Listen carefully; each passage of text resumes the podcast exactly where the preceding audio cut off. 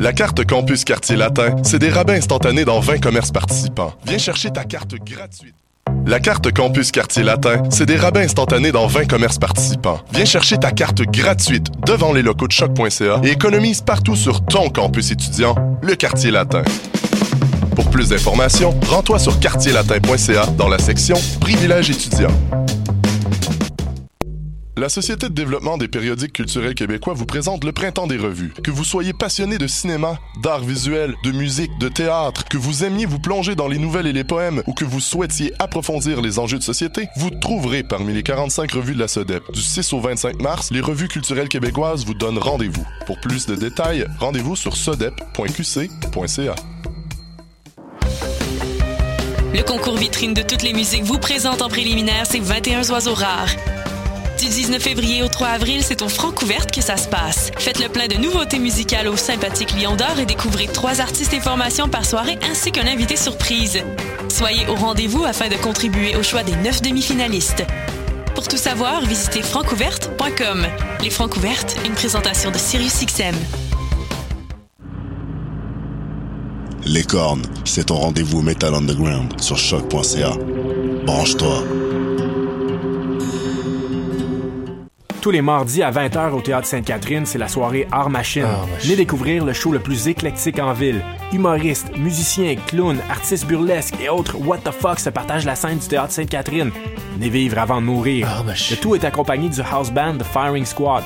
10$ prix régulier, 7$ prix étudiant. Le Théâtre Sainte-Catherine est situé au 264 Sainte-Catherine-Est, à 2 pas du métro Berry-UQAM. Les portes trouvent à 19h30, show 20h. Art Machine. Hi, this is Ty Siegel, and you're listening to CHOQ in Montreal.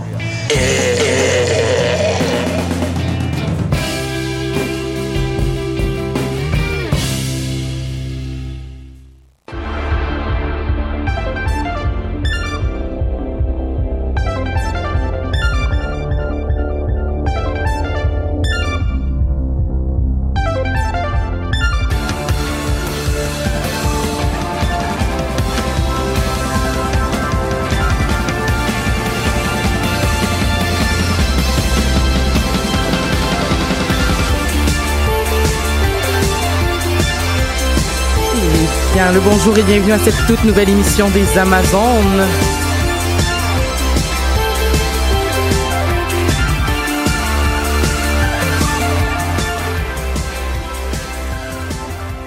Une émission tout en douceur, donc c'est le printemps, on est heureux, heureuse.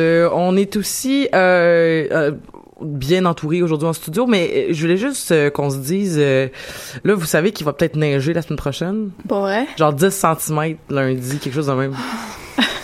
Je sais, je suis vraiment découragée, puis c'est vraiment tout un enjeu pour les gens en transport en commun.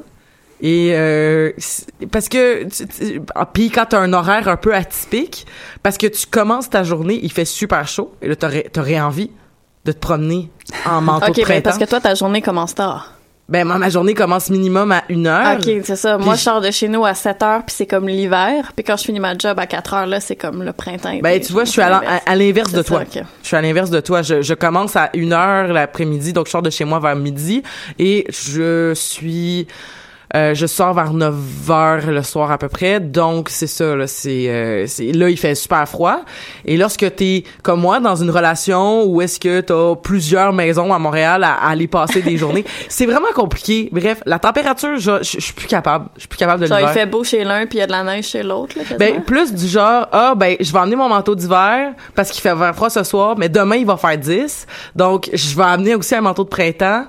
Mais là, si je vais travailler avec mon manteau de printemps, je vais avoir frette quand je vais revenir parce que c'est à 10 minutes de marche l'autre place où je dois aller.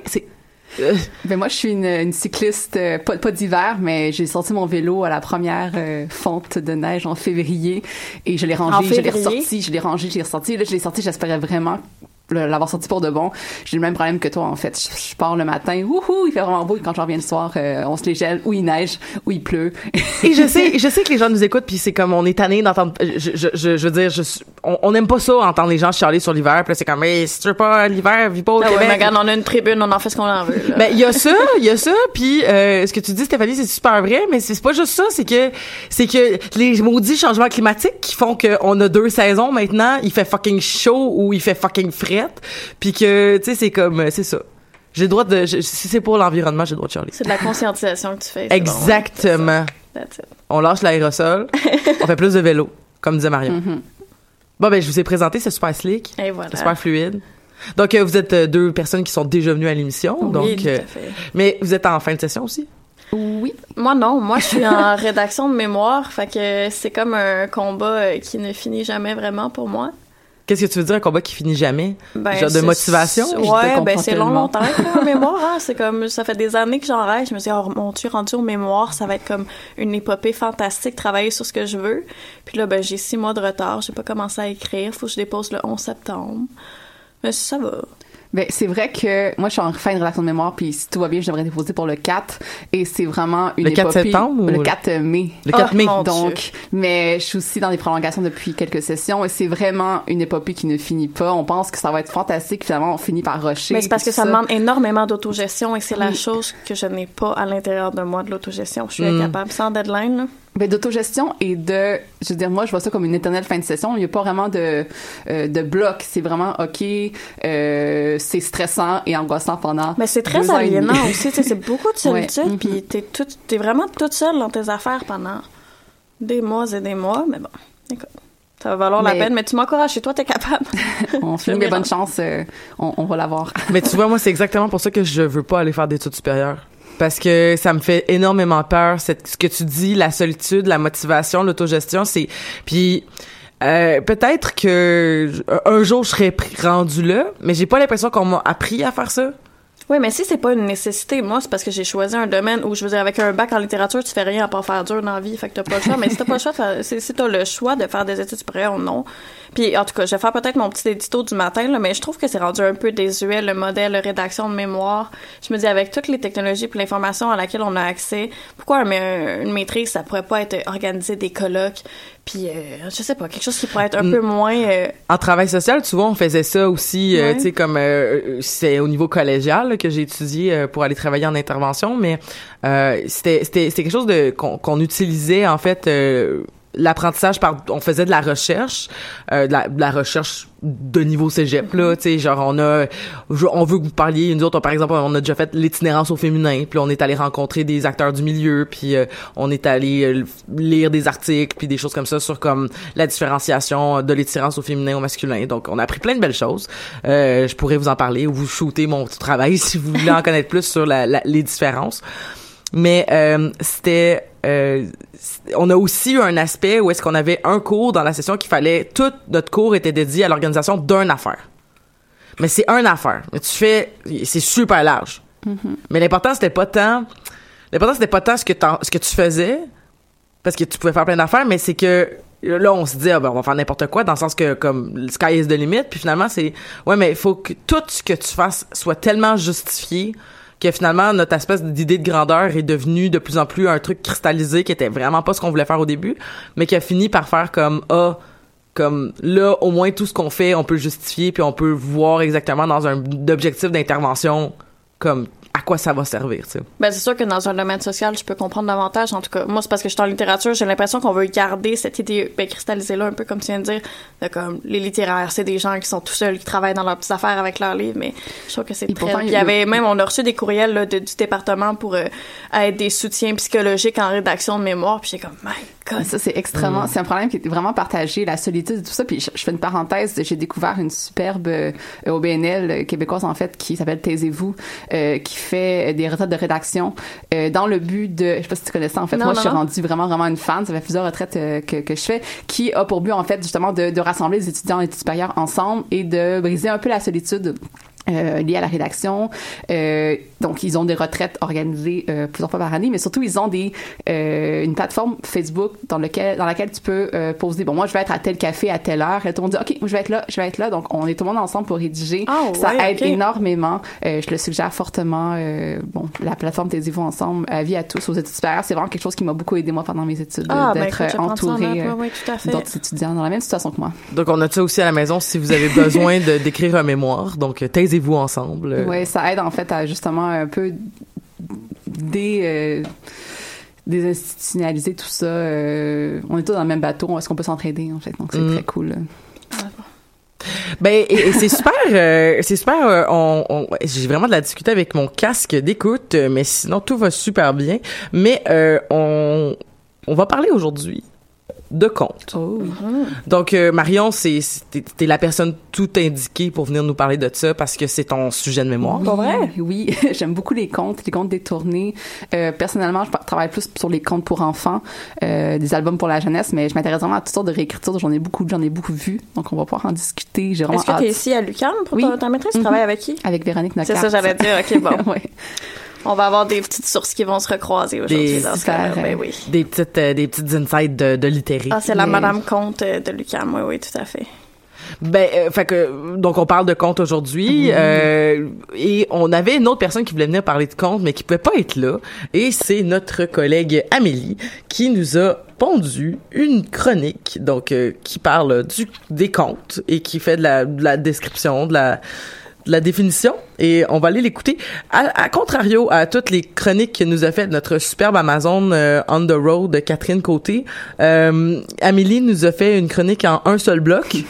Donc, on va aller l'écouter, puis on va fermer nos micros, puis on pourrait peut-être les laisser ouverts, puis rire ou réagir, mais on pourra pas être aussi dans l'interaction. Spontanée. Ouais. Donc, on va l'écouter. Amélie. Bon mercredi les Amazones, je suis vraiment, vraiment désolée de ne pas être parmi vous aujourd'hui.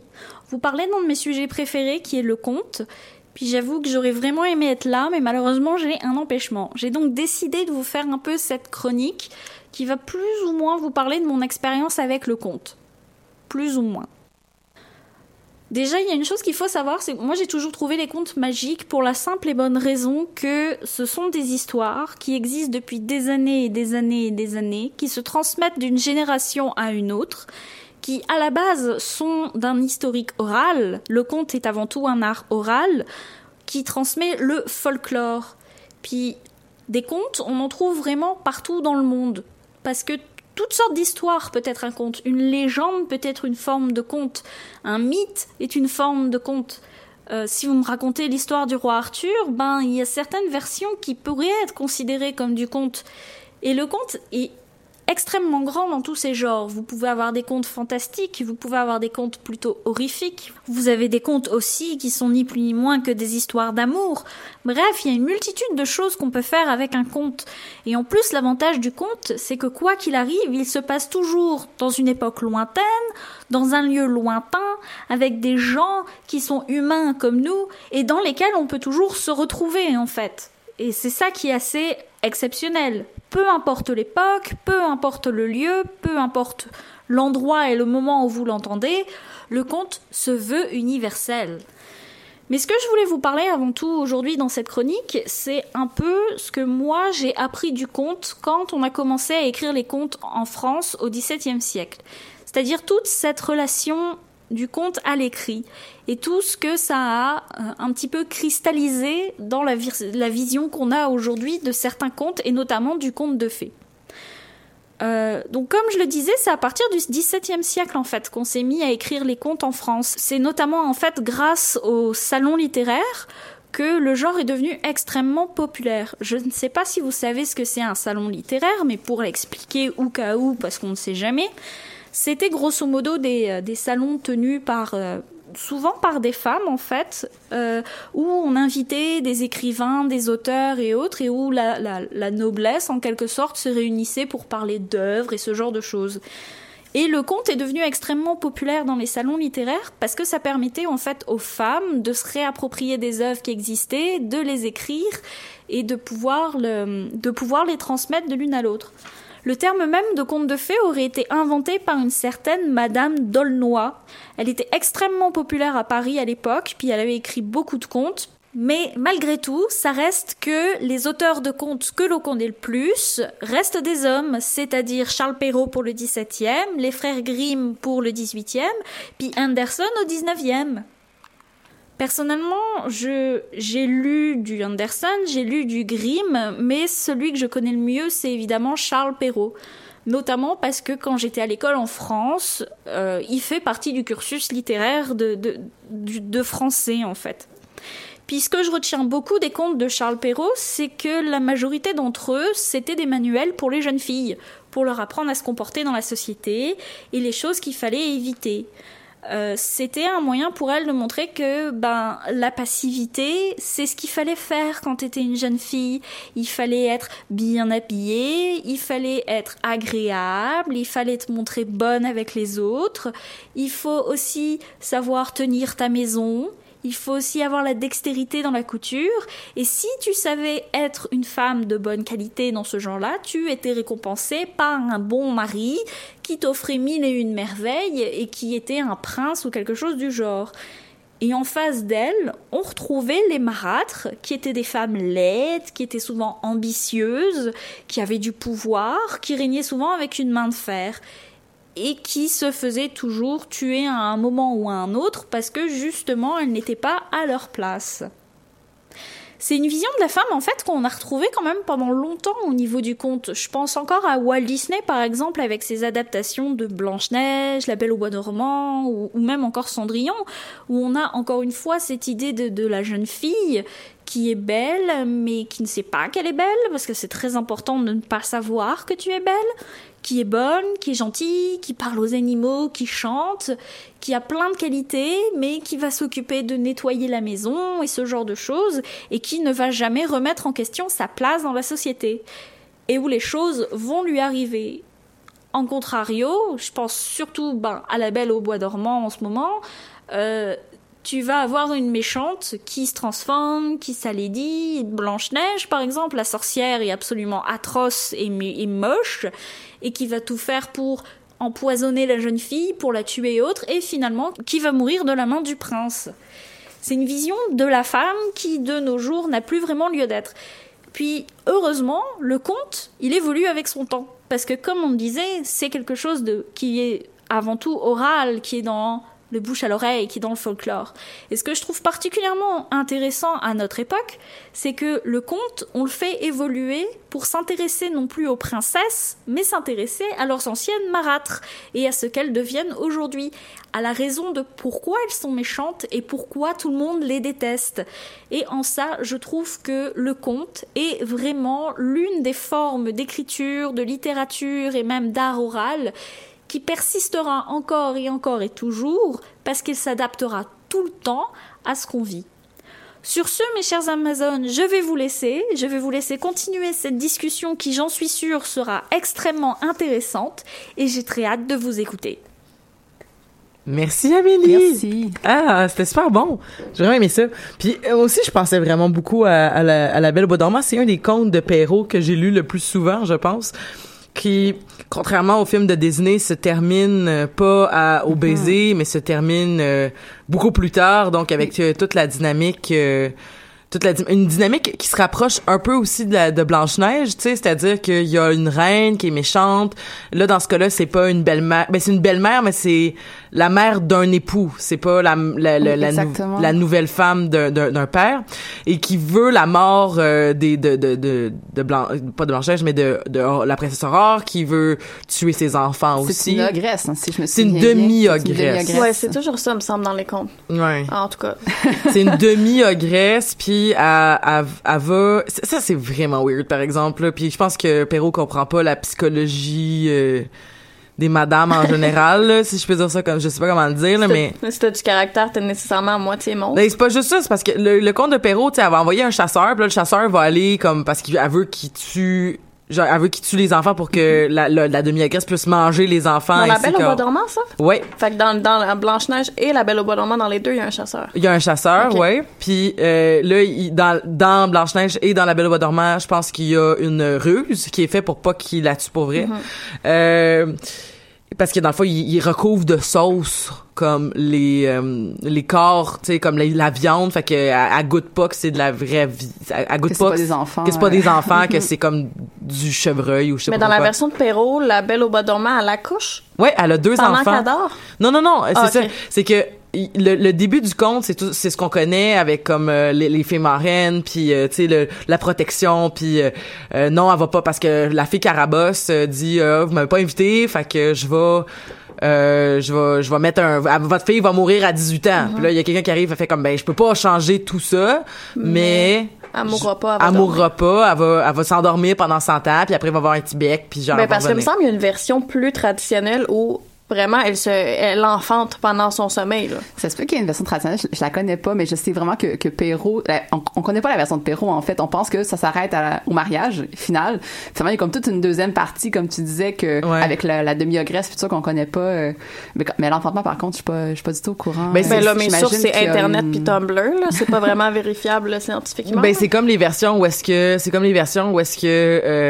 tu sais, justement, tout l'aspect, justement, plus proche des fois de la violence physique, dans le fond ce serait des métaphores aussi pour des agressions sexuelles, oui, ou des choses comme ça. Oui, ben c'est ça, mais il y avait ça dans Le Petit Chaperon Rouge, oui, beaucoup tout à fait. Aussi là, quand tu lis pas la version, c'est-tu la version de Perrault? J'ai eu tellement de versions, Le Petit Chaperon Rouge, je sais pas laquelle est de laquelle là, mais justement quand tu prends le discours du grand méchant loup, c'est vraiment le discours d'un vieux monsieur agresseur, là. Mais c'est ça qui est fou, en fait, parce que Amélie parlait de passivité, mais par exemple dans le conte de la Belle au Bois dormant de Perrault, je veux dire, la Belle au Bois dormant n'est qu'une victime et n'est pas vraiment la... Elle est la source des péripéties, mais elle n'est pas l'investi... Tu sais, elle fait... Ben, elle n'a pas d'agentivité du tout. C'est ça, elle fait rien. Elle subit, elle s'endort, elle se fait réveiller par un prince avec lui qu'elle se marie, il fait 2 bébés. Puis c'est vraiment intéressant aussi parce que le prince, dans cette version-là, en fait, c'est que il se marie avec Aurore. Là, on va pas passer toute l'émission sur juste ce conte-là, mais c'est parce que c'est vraiment fascinant parce qu'il se marie avec Aurore, puis dans son château à elle, avec ses parents, puis tout ça, puis il fait 2 bébés pendant ce temps-là, puis là, mais des fois il revient à son château, puis là ensuite il dit je m'en vais à la chasse, mais dans le fond il s'en va voir sa femme, puis là sa mère a fait pression, puis elle dit là mon jeune garçon, c'est le temps que tu te trouves une femme. Puis là, il fait comme « Ouais, non, pas sûr. » Puis il retarde le projet jusqu'à ce qu'à un moment donné, il fait comme « Ah, je reviens de la chasse. By the way, ça fait comme 7 ans que je suis mariée avec elle, puis qu'on a 2 enfants, puis c'est ça, puis ça va être de même. » Puis dans le fond, toute la dynamique, tout ce qui se passe avec la mère du prince, c'est durant un autre voyage de chasse, tu sais, du prince, que la mère va tout mettre son plan machiavélique en action, qui va se terminer par un gros chaudron où est-ce qu'elle va finir par attraper Aurore et les enfants, et devant tout le village elle va faire lever un gros chaudron avec des serpents, des couleuvres, dans le but que les 3 soient dévorées vivantes. Puis au moment où le prince revient et la mère voit son fils et sent une espèce de grande culpabilité du geste qu'elle allait poser, donc se sacrifier, se suicide elle-même dans le chaudron. Fait que ce qu'on comprend, c'est que ben l'objectif, c'est que les mères meurent pour que tu les remplaces, que justement la passivité, c'est sois belle et tais-toi, c'est bien parce qu'au final, tu sais, tu vas peut-être en souffrir, mais c'est toi qui vas gagner à la fin. Le prince, comme on y a, tu sais, ça se discute entre parents-enfants, là, comme comment ça se fait que tu me fais pas assez confiance pour me parler de tes partenaires de vie. Quand on parlait des agresses tout à l'heure, j'ai l'impression que c'est un peu une façon détournée de dire qu'une femme qui ne correspond pas justement au modèle de passivité, de beauté, de douceur, ben justement, c'est pas une femme. C'est toujours soit partiellement ou complètement, puisque l'ogresse, ça revient dans beaucoup de choses aussi. Là, il me semble que dans Blanche-Neige, la reine n'est pas ogresse, elle est juste méchante. Elle est juste méchante. Ouais, OK. Ben, c'est une sorcière. Elle fait de la magie. Oui, c'est ça, exactement, t'sais. Sinon. Mais moi, voyez-vous, c'est une chose que je reproche à Disney, oui et non. Là, je trouve que l'intérêt des contes, surtout quand on regarde, par exemple, Andersen, puis vraiment les versions un peu plus traditionnelles, c'est qu'il y avait quand même une part de, bon, je dirais pas horreur, là, pas à ce point-là, mais il y avait quand même toujours une dimension de quelque chose d'assez lourd, inquiétant, de violent, même dans l'exemple qu'on a montré. Je me souviens pas, mais il me semble que c'est dans la version d'Anderson, La Petite Sirène.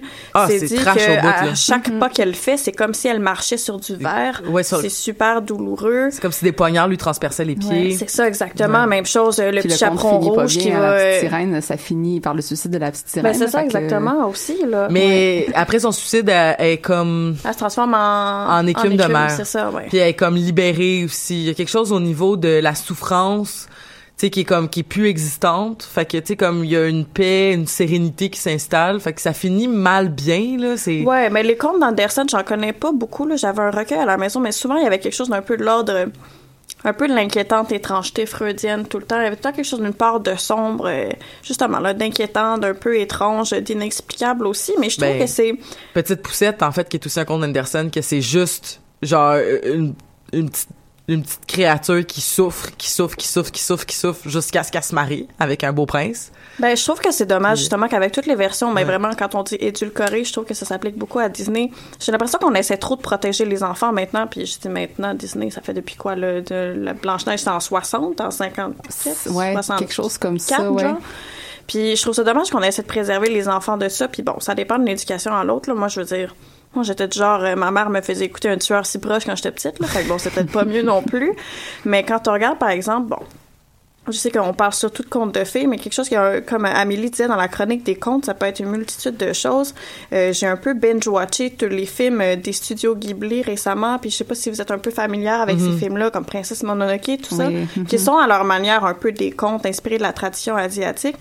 Je trouve ça intéressant parce que c'est des films qui peuvent être autant pour enfants que pour adultes, parce qu'il y a des choses extrêmement violentes qui font peur, qui vont interroger la nature mauvaise de l'être humain en général aussi. Puis je trouve que c'est quelque chose que... Je sais pas, c'est peut-être à la façon américaine de vouloir... C'est intéressant ce que tu dis, parce que je veux pas radoter, là, j'espère que j'en ai pas encore parlé au podcast, mais il y a toute une théorie qui dit que lorsqu'on veut savoir si on doit présenter une œuvre de fiction à des enfants, c'est pas tant la question de la présence ou non de violence qui est importante, mais la présence ou non d'un questionnement moral par rapport à cette violence-là qui est vraiment primordiale. C'est-à-dire que dans un film où un personnage tue un autre personnage, on pourrait montrer ça à des enfants s'il y a une question, s'il y a un débat moral par rapport à... C'est une idéologie de consolation à la fin aussi, puis faut qu'il y ait un rétablissement quelconque. Ben probablement, mais tu sais, comme par exemple dans il y a des le nombre de films pour enfants de contes qui a des personnages qui meurent. Ben dans Disney, il y en a une trollée. Ben c'est ça, la majorité commence avec la mort des parents, puis avec plein de choses comme ça. Donc c'est, mais si tu présentes par exemple des contes à la premier là, de Disney, le Blanche-Neige, où est-ce que y a-tu vraiment une morale? Tu sais, c'est inquiétant aussi, puis tu sais, comme... Ben, il y a quand même une morale, parce que ça nous démontre comment il faut pas envier les autres pour quelque chose qu'on n'a pas, tu sais, c'est la sorcière qui veut donc la beauté, puis la jeunesse, puis c'est de pas être axée sur le paraître, puis le... Ben, c'est qui veut être la plus belle, dans le fond. Ouais, c'est ça. Qui veut être la plus belle. Oui, peut-être quelque chose au niveau du rejet de la vanité, mais je pense qu'il y a des œuvres, mettons, comme... je vais plus peut-être dans Pixar, où est-ce qu'on a une meilleure représentation puis une meilleure vulgarisation de ces concepts-là, tu sais, comme par exemple tout ce qui entoure les derniers films de Pixar qu'on pourrait nommer, il y a toujours ça là, tu sais, justement là, comme dans Finding Nemo, Finding Dory, tu sais, toute l'espèce de côté tu sais qu'il y a pas vraiment de méchant dans Finding Dory aussi, je sais pas si vous avez remarqué. Ouais.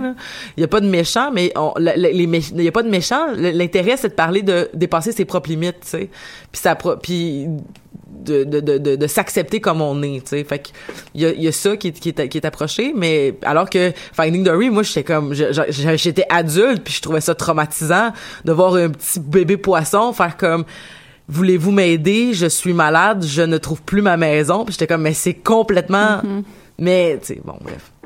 C'est sûr que Disney a vraiment installé cette espèce de manichéisme, là, entre vraiment les bons et les méchants. Oui, absolument. Puis que c'est vraiment tellement simplifié, puis tellement... schématisé, stéréotypé, qu'on s'en sort pas en plus. Alors que dans la source originale, c'était peut-être pas nécessairement le cas. Moi, un livre que j'ai adoré plus jeune, c'était Peter Pan. Je sais pas si vous l'avez lu, oui. Mais Peter Pan est un personnage extrêmement troublant. Puis ce qui est intéressant dans le livre, c'est la tension entre Captain Crochet et Peter Pan, comment ils sont deux personnages absolument complémentaires. L'un ne peut pas vivre sans l'autre, à se demander si l'un n'est pas l'autre complètement. Mm. Puis à la fin de Peter Pan, quand Wendy est retournée chez elle, a quitté... pas Wonderland, comment ça s'appelle? Neverland. Quand elle retourne chez elle, Peter Pan lui fait la promesse de retourner la voir à tous les printemps, puis finalement, il y va pas, parce qu'on apprend que Peter Pan, dès que quelqu'un quitte le Neverland, il oublie tout le monde, puisqu'il est super égocentrique, il s'en fout des gens, puis éventuellement, quand il retourne chez Wendy, il se rend compte qu'elle a eu une petite fille, puis il s'en va pour poignarder la petite fille de Wendy, là, alors que quand on écoute la version de Disney, on a comme complètement évincé cette dimension-là super complexe du personnage de Peter Pan pour juste garder un antagoniste qui va mourir dévoré par un crocodile. Fait que c'est vrai que... Parce que c'est vrai que Peter Pan est extrêmement complexe, puis en effet, il est pas tellement sympathique, en fait, je pense, dans le livre, si je me souviens bien. Puis, non. Puis c'est même sous-entendu qu'il y a des enfants perdus qui ont été menés à leur perte puis à leur propre mort à cause de lui, là. Mm. Il y a une super belle adaptation du conte de Peter Pan fait par Loisel, qui est un BDiste européen, mais qui est venu s'installer à Montréal.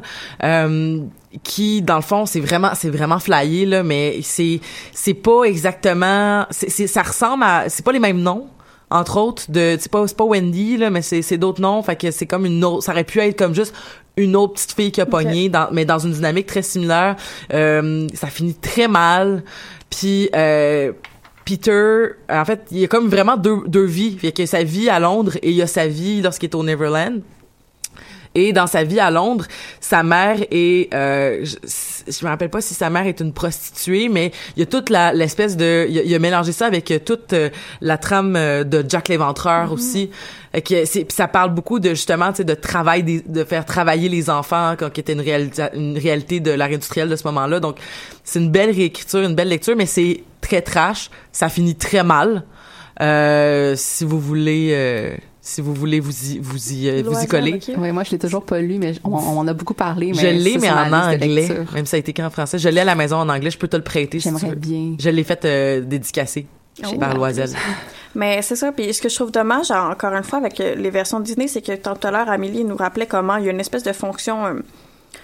d'éducation un peu avec le conte, c'est surtout avec Perrault, oui. Avec Perrault surtout, alors que je trouve qu'on a perdu ça dans la mesure où, vu que les antagonistes, tout est tellement blanc ou noir, j'ai l'impression que ça prépare vraiment pas un enfant pour le vrai monde. Parce que justement, si on prend l'exemple de Peter Pan, c'est des personnages qui sont complexes, puis il y a personne qui est complètement méchant, personne qui est complètement bon. Je trouve qu'avec les films un peu plus récents de Disney, ça commence à transparaître un peu plus. Un des exemples que j'avais noté, c'est Tangled, où l'antagoniste, qui est la mère, j'ai oublié son nom, là, la madame, là, qui ressemble à Cher, là, en tout cas, elle. Ben, tu sais, c'est un personnage qui, oui, est mauvais, méchant, mais reste que tout le long du film, on voit qu'il y a quand même une tension entre le personnage principal veut pas nécessairement que l'antagoniste meure à la fin, puis il y a quand même un déchirement, puis je trouve que... Mais il semble qu'à la fin, il y a pas justement un « elle tend la main une dernière fois », mais ça marche pas. Oui, c'est ça, exactement. Fait que je trouve que ça peut être un premier pas de Disney vers essayer d'aller vers quelque chose d'un peu plus complexe, surtout quand on considère que c'est un public cible quand même relativement jeune, même si on sait tous qu'on a tous 25 ans et plus, puis on les écoute quand même. Mais je trouve que c'est quelque chose qui aurait peut-être...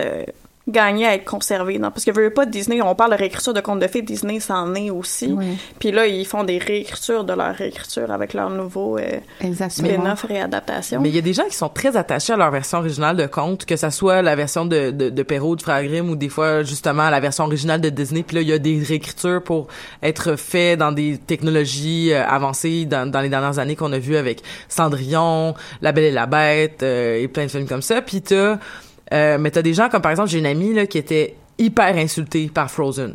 Elle a dit ça n'a aucun sens que ce film-là, il a l'air de ça, c'est pas du tout ça, ça n'a rien à voir. Ça, je peux comprendre, parce que c'est surtout que ça...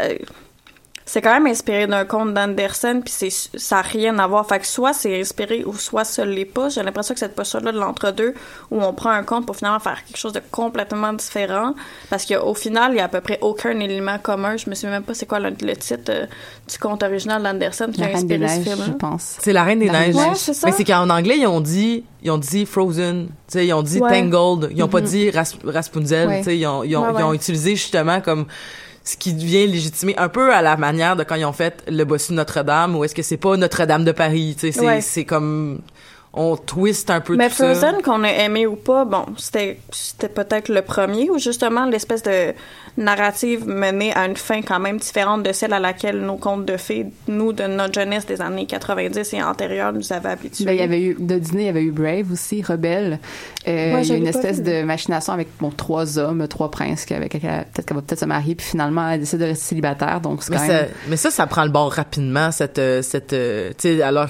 Parce que c'est ça au début, mais rapidement. Oui, mais il y a toute une histoire avec la mère, l'ours, c'est plus ça qu'on parle. Là. Mais pour un film de Disney avec une princesse qui finit pas avec un mariage, honnêtement, j'ai quand même trouvé que c'était un petit pas vers l'avant. Mais c'est surtout parce qu'elle est très jeune aussi. Oui. Je pense qu'il parle de ça aussi, tu sais, comme puis ça parle beaucoup de la féminité aussi, parce que Brave, c'est une jeune fille qui veut tirer à l'arc, qui veut chasser, qui est aventureuse, puis sa mère qui vient d'une qui a plus une vision, oui, mais tu fais quand même partie de la noblesse, puis t'as des obligations au niveau de ton statut social, puis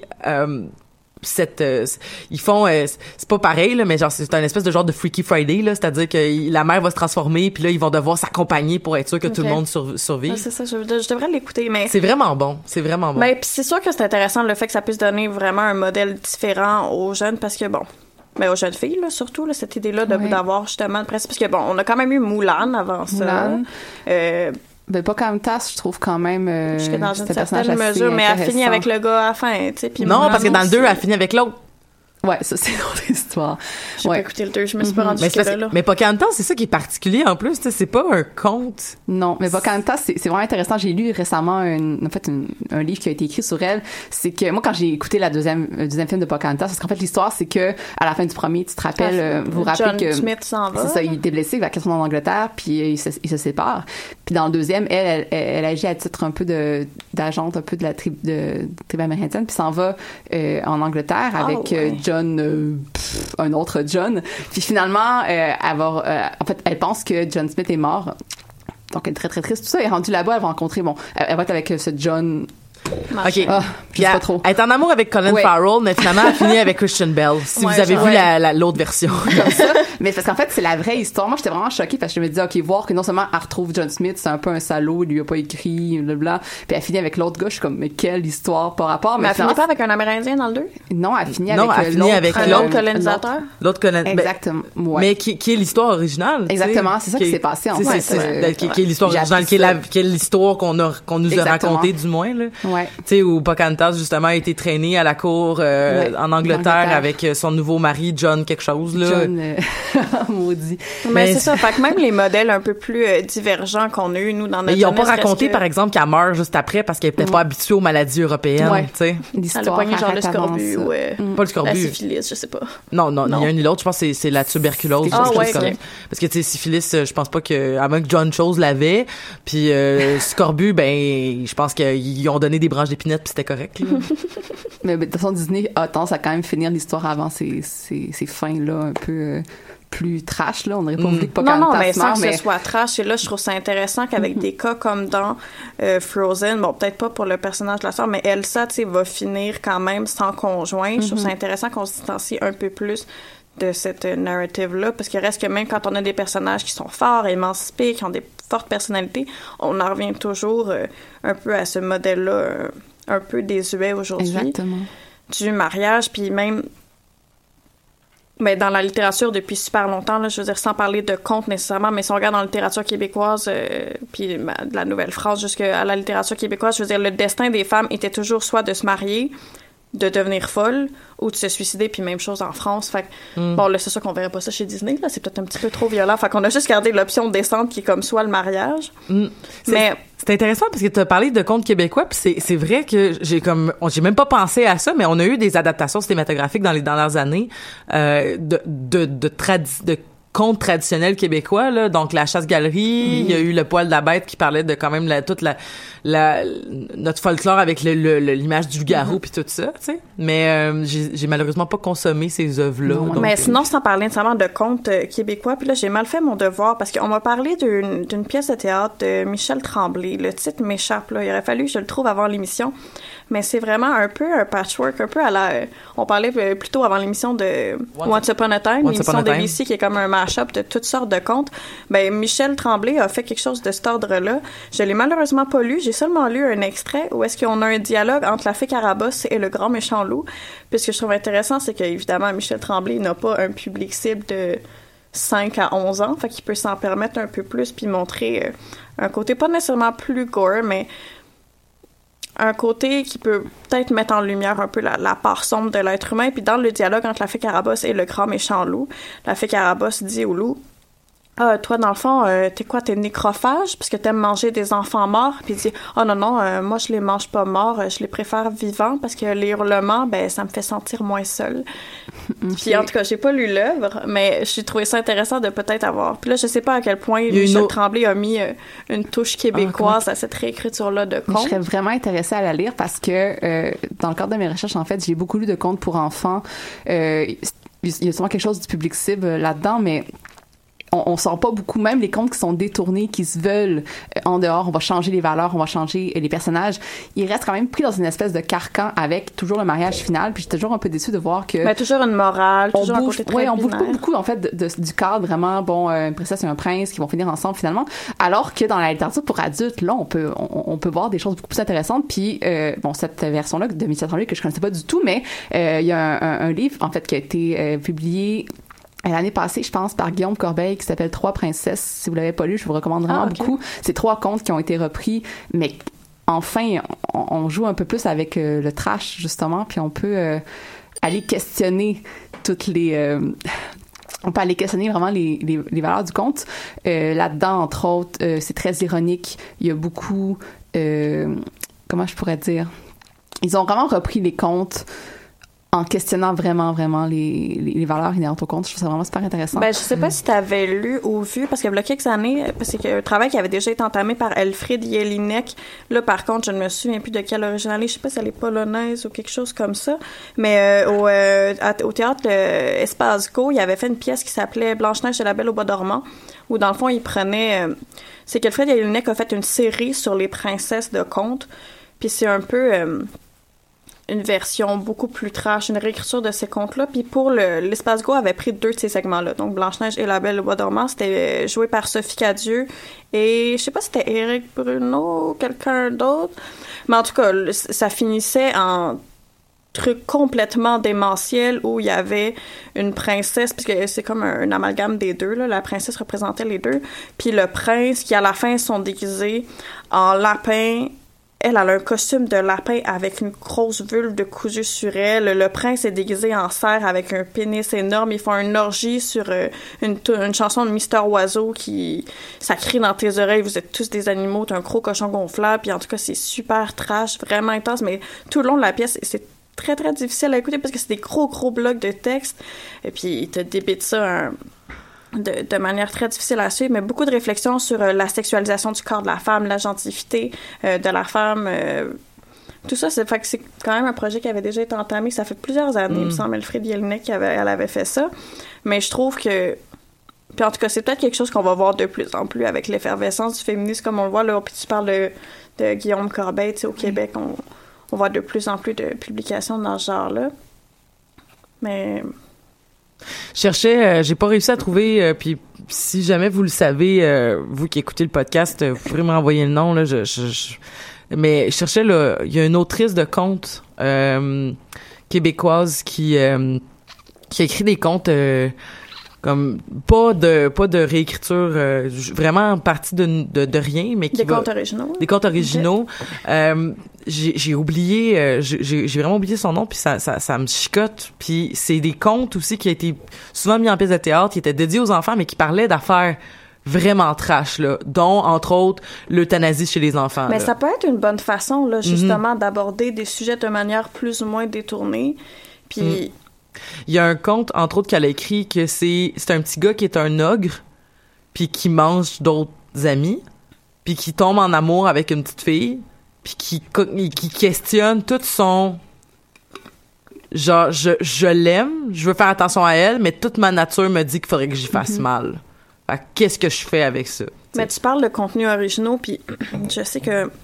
Marion, tu voulais parler du film Maleficent, parce que depuis tantôt, on parle de réécriture puis de réadaptation, mais là, le spin-off, bon, c'est pas du contenu original à 100%, mais je trouve que tant qu'à voir, par exemple, bon, là, on a vu récemment, il y avait La Belle et la Bête, là, ils ont fait encore un remake, mais à mon avis, tant qu'à faire incessamment des remakes des films qu'on a déjà vus, alors qu'il y a pratiquement pas de différence dans les scénarios, ben l'intérêt d'un film comme Maleficent, je trouve, de faire un spin-off, c'est que ça nous montre, mais déjà là, du contenu un peu plus original.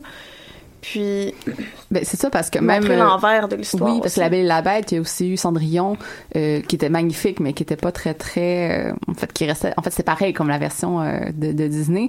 Mais Maleficent, c'est le fun parce que justement ils ont pris la peine de questionner vraiment l'histoire, puis de la revirer de bord en fait, pour faire OK, on va prendre le personnage de Maléfique qui est une méchante, on va la mettre comme personnage principal. Fait que déjà la princesse elle saute, elle s'en va dans un comme personnage secondaire. Puis on va la suivre elle, tout le long de son histoire. Puis bon, je sais pas si vous avez vu le film de Maléficent. Moi je l'ai pas vu malheureusement. C'est en fait dès le début, en fait Maléfique est une fille qui vit bon dans le royaume de la Lande. C'est une. Mais ça je me demandais dans le conte original, est-ce que c'est dit que c'est une fée? Je pense que oui. Ou c'est une liberté du film de Disney, ouais. Ah, c'est une bonne question par contre. Dans le film de Disney, oui, mais. Parce que je trouve ça intéressant, justement, que ce soit une fée et non une sorcière qui est comme. Juste de nature, une sorcière éminemment mauvaise. C'est le fait qu'au départ, on a une idée un peu idéalisée de la fée qui est un être du bien. Mais Maléficent, c'est la méchante dans... Dans La Belle au bois dormant. Mais dans La Belle au bois dormant de Perrault, du moins, c'est la fée Carabosse. Exactement. Okay. C'est une fée. Okay. C'est juste que c'est la fée qui est vraiment fâchée parce qu'on l'a pas invitée. Au baptême. Ben, c'est ça aussi, au moins dans le nouveau film de Disney aussi, c'est parce que, je veux dire, quand tu y penses à la base, c'est vraiment une raison de marde d'être une méchante, là, de pas être invitée à un party, fait qu'on essaie de rendre ça un petit peu. C'est pas une méchante, c'est juste que, tu sais, c'est une fille, puis je pense qu'elle a comme fucking beaucoup de pouvoir, puis elle est pas méchante, je pense pas qu'elle devient méchante à ce moment-là. Elle a un mauvais sort quand même. Moi, mais c'est ça, je pense que c'est plus quelqu'un de... peut-être juste mauvais caractère. Je pense que c'est juste quelqu'un qui a vraiment mauvais caractère. Fait que, tu sais, je pense que, tu sais, comme la fée Carabosse, je crois que c'est une image qu'on voit beaucoup, puis c'est juste comme une espèce de, ah ouais, ben, tiens, c'est genre, je le fais, parce que je le peux. Mais dans Disney, on voit qu'elle est vraiment beaucoup plus mauvaise, juste pas physiquement, elle a vraiment les traits super angulaires, puis les cornes, de la fumée verte, le corbeau, tout ça. Mais tu sais, Disney ont toujours eu cette je pense qu'on appelait ça, la physiognomonie, là, quand l'apparence corporelle correspond à l'identité, à la personnalité, là. Fait. Mais en même temps, c'est intéressant parce que dans le conte original, elle lance le mauvais sort, mais elle disparaît après. On la revoit plus jamais. Alors que dans l'histoire de Disney, elle lance le mauvais sort, puis elle keep a grudge, là, tu sais. Ouais, puis elle se transforme en dragon à la fin, là, je pense, peux-tu? Ouais. Ouais, mais oui, jusqu'à la fin. Je te laisse... Mais en fait, c'est vraiment intéressant ce que vous dites, parce que justement, le conte de Disney de 59, je pense qu'il a été fait en 59. La scène du début, c'est vraiment, il y a le baptême avec le prince, la reine, le roi, pardon, puis bon, Aurore, puis la méchante fille arrive et lance son sort, alors que dans le film Maléfique, déjà, on commence vraiment plus tôt dans l'enfance de Maléfique. C'est une fée assez bienveillante, d'ailleurs, dans le film, et c'est vraiment parce qu'elle va se lier d'amitié et ensuite elle va tomber amoureuse. Mais puis aussi, très tôt, on veut nous la rendre attachante. On apprend qu'elle a perdu ses deux parents. C'est une petite fée orpheline qui vit toute seule dans les bois aussi. Oui, puis elle est vraiment... Elle prend de la non-violence, elle est vraiment... Elle protège son environnement, tout ça. Elle va se lier d'amitié avec un homme, en fait, du royaume voisin, puis finalement, elle va tomber amoureuse de lui, puis lui, voilà, trahir, grosso modo, en lui arrachant les ailes. Parce mais cette scène-là, tu l'as pas vu, Elisabeth, mais je serais curieuse d'en parler avec toi brièvement, parce que moi, je l'avais pas vu comme ça. J'en ai parlé avec un ami qui me disait, avant que je l'écoute, il m'a dit, tu porteras attention à la scène où Maléfique se fait arracher ses ailes. Bon, on explique pour nos auditeurs qui l'ont pas vu, puis pour Elisabeth, c'est que dans le fond, le roi du royaume des hommes dit, celui qui va me ramener le cadavre de la fée qui m'a menacée va être mon prochain roi, va être mon héritier. Puis Stéphane, l'intérêt amoureux de Maléfique, à défaut d'être capable de la tuer, mais il va au moins ramener ses ailes comme preuve. Fait que là, il coupe ses ailes. Mais ça, mon ami, il me disait comme quoi, lui, il avait vraiment lu ça comme une allégorie du viol. Moi, je l'ai vu comme un viol symbolique, vraiment. Puis surtout la scène dans laquelle... Mais parce qu'elle se fait droguer. Exactement. Parce qu'en fait, ils se connaissent. Donc, il va utiliser son pouvoir contre elle pour la droguer. Et finalement, quand elle dort, il lui arrache les ailes. Mais quand Maléfique se réveille, c'est vraiment une espèce de... ça m'a vraiment surprise de voir cette scène dans le film. Si considérant le public cible de ce film-là, c'est vraiment super intense, très difficile à regarder comme ça. Même si on voit pas la scène vraiment où il découpe les ailes, mais le réveil... Mais le réveil est vraiment atroce. Puis c'est là que... Elle a comme la misère à se relever, elle a plus d'équilibre à cause qu'elle a plus d'elle. Et là, elle prend son bâton, c'est comme là, OK, là, je vais me venger, tu vas me payer ça. T'sais. Fait que c'est vraiment un peu ça qui est comme un peu à la source de la méchanceté. Ouais, Dans Once Upon a Time, il y a quelque chose de très similaire. Là, j'ai des blancs sur tous les noms là, aujourd'hui. Donc, le personnage, l'antagoniste, au moins au début. Parce que Once Upon a Time, ça commence très manichéen. Puis plus ça va... Plus ça se complexifie, plus qu'il y a des couches qui s'ajoutent, plus qu'il y a des... Puis, excusez-moi, ce qui devient compliqué aussi avec Once Upon a Time, c'est que c'est une série où il y a énormément de politicaillerie, puis de, tu sais, d'alliances, puis d'alliances brisées, puis tout ça. Fait que tout le monde se fait plus vraiment confiance, mais se refont confiance. Puis c'est... Ce qui est intéressant, c'est justement toute cette espèce d'aspect-là que, ben, une personne, c'est des gens de compte qui ont eu des vies super longue et qui par moment était à la bonne place au bon moment, ont fait des choses superbes pour d'autres personnes, puis par d'autres moments ont pris le chemin facile, ont été égoïstes, mais ils ont été égoïstes avec une personne qui a juste vu cet aspect-là, donc pour eux, ben cette personne-là c'est le mal incarné et vice-versa. Donc il y a quand même quelque chose d'intéressant à Once Upon a Time de par la complexité de l'histoire, mais c'est que le personnage, la méchante va Regina, je pense qu'elle s'appelle, me semble. Puis elle va au début elle est juste méchante, puis elle lance un sort, puis elle fait que tout le monde s'en va à Storybrooke, puis c'est une pas fine. Puis au final, tu comprends que elle a perdu son chum, a été assassiné parce que c'est la faute à Blanche-Neige qui est sa nouvelle belle-fille, parce que elle l'a stoulé à sa mère, puis sa mère c'est une méchante, encore plus méchante qu'elle.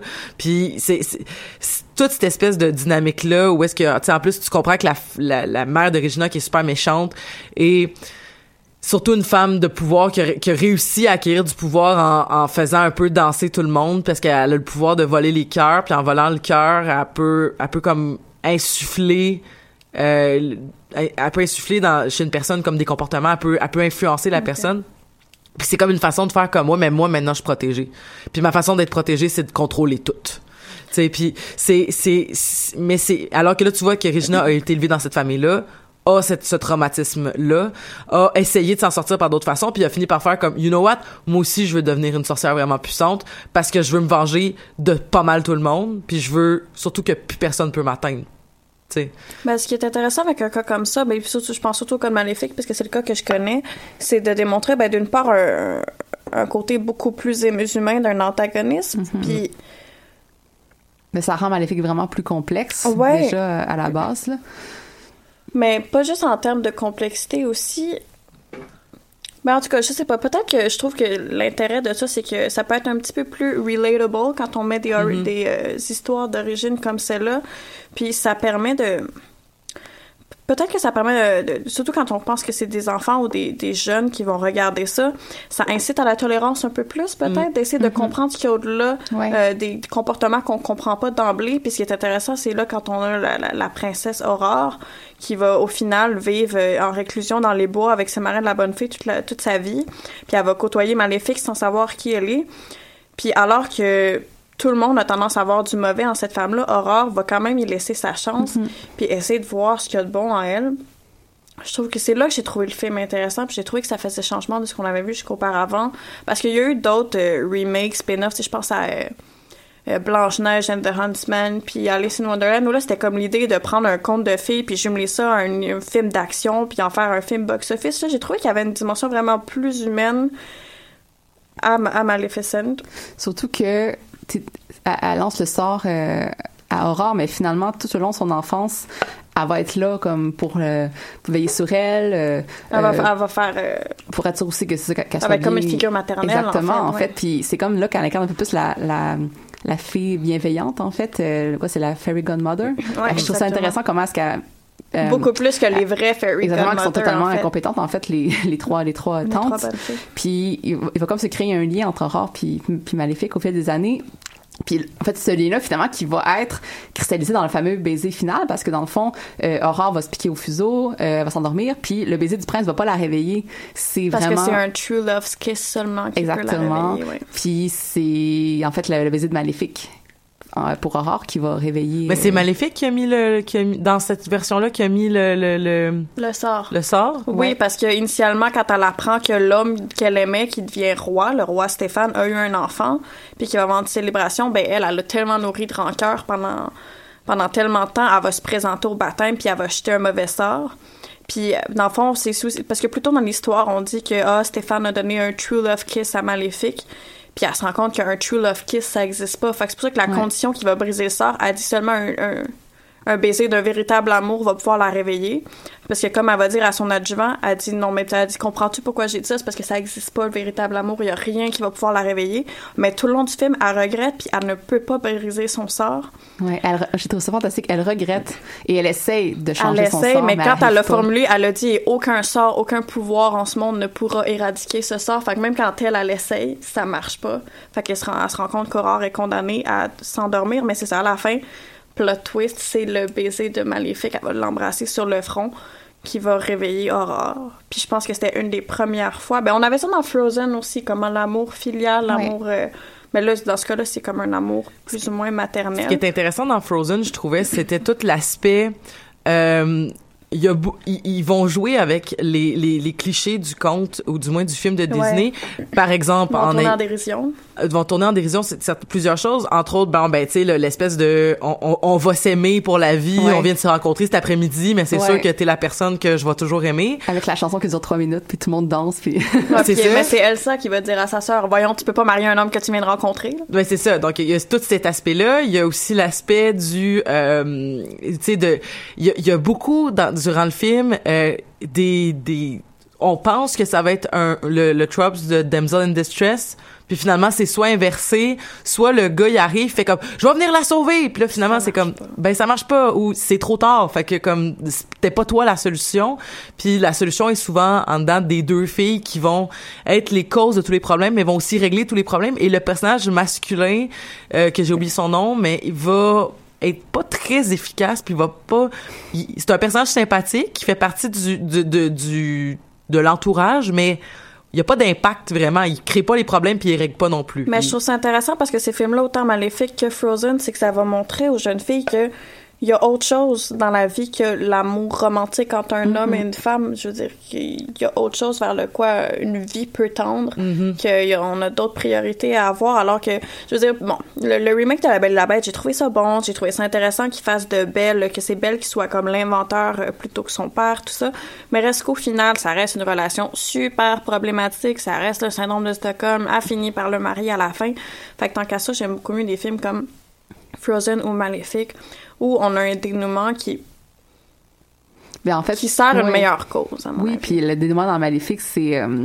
si je me souviens bien, ils vont unir les deux royaumes, donc dans une espèce de mariage symbolique entre les deux femmes. Donc j'ai quand même trouvé ça le fun comment est-ce qu'ils ont montré ça. Oui, parce que Aurore va devenir la reine de The Moors, Ben là, j'ai vraiment envie de voir le film, là. C'est vraiment un bon film. Je pense qu'il est sur Netflix. Oui, il est sur Netflix, je l'ai écouté il y a quelques jours. Je pense que j'ai un projet dans les prochaines 24 heures. Je vais aller écouter Maléfique. Ça, vous me tentez vraiment beaucoup. Puis visuellement, c'est super intéressant aussi. Puis moi, j'espère que Disney vont continuer à faire. C'est ce qu'on disait avant l'émission. Il y a beaucoup de remakes prévus, là, Aladdin, Le Roi Lion, mais je pense qu'il y a des spin-offs comme ça. Il y a peut-être, parce que ça laisse beaucoup plus de liberté, à mon avis, au niveau... Oui, puis je pense que c'est plus intéressant aussi, parce que, veux pas, si on fait juste refaire les versions une après l'autre, pas mal pareil. Je pense qu'il y a un désir de tirer profit de ça aussi. Oui, puis en même temps, je pense que Disney va peut-être vouloir profiter de cette espèce de vague de féminisme-là, justement, pour... je veux dire, ils vont embarquer dans le train, là aussi, puis essayer d'en tirer profit, malheureusement, là, parce que c'est quand même une multinationale Disney. Mais si, au moins, ça peut être fait à bon escient, d'une façon décente. Vraiment. On a tout à gagner de ça. Mais oui, Elisabeth ira voir Maléfique sur Netflix, ça vaut la peine. Cool. Puis un dernier mot, peut-être, avant qu'on se quitte pour la semaine. Ben, en fait... Marion, ton mémoire, là, c'est quoi la morale de ton mémoire? La morale? Tu devrais faire une morale à la fin de ton mémoire. C'est un mémoire sur les contes. Oui. Ben, en fait, la morale, c'est que... En fait, j'ai trouvé des contes de fées pour enfants qui reprennent pas nécessairement des contes là, qu'on connaît, mais dans lesquels les princesses se marient pas. Puis moi, c'est ça, en fait, c'est que ça existe. Il y a quelques modèles, parce que mon mémoire passe sur l'affinité par le mariage dans les contes, surtout. Puis il y a 3 contes, en fait 4. Princesse fine mouche, la princesse qui n'aimait pas les princes. Dans ce conte-là, il y a une finalité lesbienne. C'est vraiment intéressant. C'est un modèle qu'on voit pas du tout. C'est ça, j'allais dire. C'est quelque chose qui manque, je trouve. Ouais. Puis, mais la représentation en général de la communauté LGBTQ2A+, c'est. Puis dans les contes, c'est encore pire. J'ai l'impression que c'est tellement un univers qui est tellement figé. J'ai l'impression. Il y a également la pire des princesses. Ça, c'est le fun. Elle dit moi, ça m'intéresse pas de vivre une vie. Désolée, prince, je m'en vais. Puis la princesse dans un sac. C'est comme ces 4. Contes qui valent la peine d'être lus et partagés en fait avec les enfants parce que ça nous change un peu des modèles. C'est le défi, c'est d'en avoir des versions pour enfants. Tu sais, je ferais pas lire du Elfriede Jelinek à une enfant. Là, je veux dire, ça parle de sexualité de manière vraiment très explicite. Il y a un public pour chaque œuvre. Merci beaucoup pour ces suggestions. Merci beaucoup Stéphanie, merci beaucoup Marion donc d'être venue nous parler de contes aujourd'hui, de réécriture du conte pour être plus précise. Merci Amélie aussi qui nous a écrit et qui nous a récité produit une capsule audio pour nous parler de contes. Donc on se revoit bientôt en personne. Là-dessus, ben je m'appelle Elisabeth, j'anime l'émission. Je dis bonjour à Benjamin du Parchemin qui nous écoute et qui m'a reconnu. On a des auditeurs dans l'Ouest canadien aussi qu'on a appris la semaine passée. Puis on aurait des auditeurs à Cambridge aussi, je sais pas trop quoi là. Malade. Comme, c'est ça. Donc les Amazon International. Donc je m'en vais trademarker ça et je vous dis à la semaine prochaine. Si je peux partir la chanson.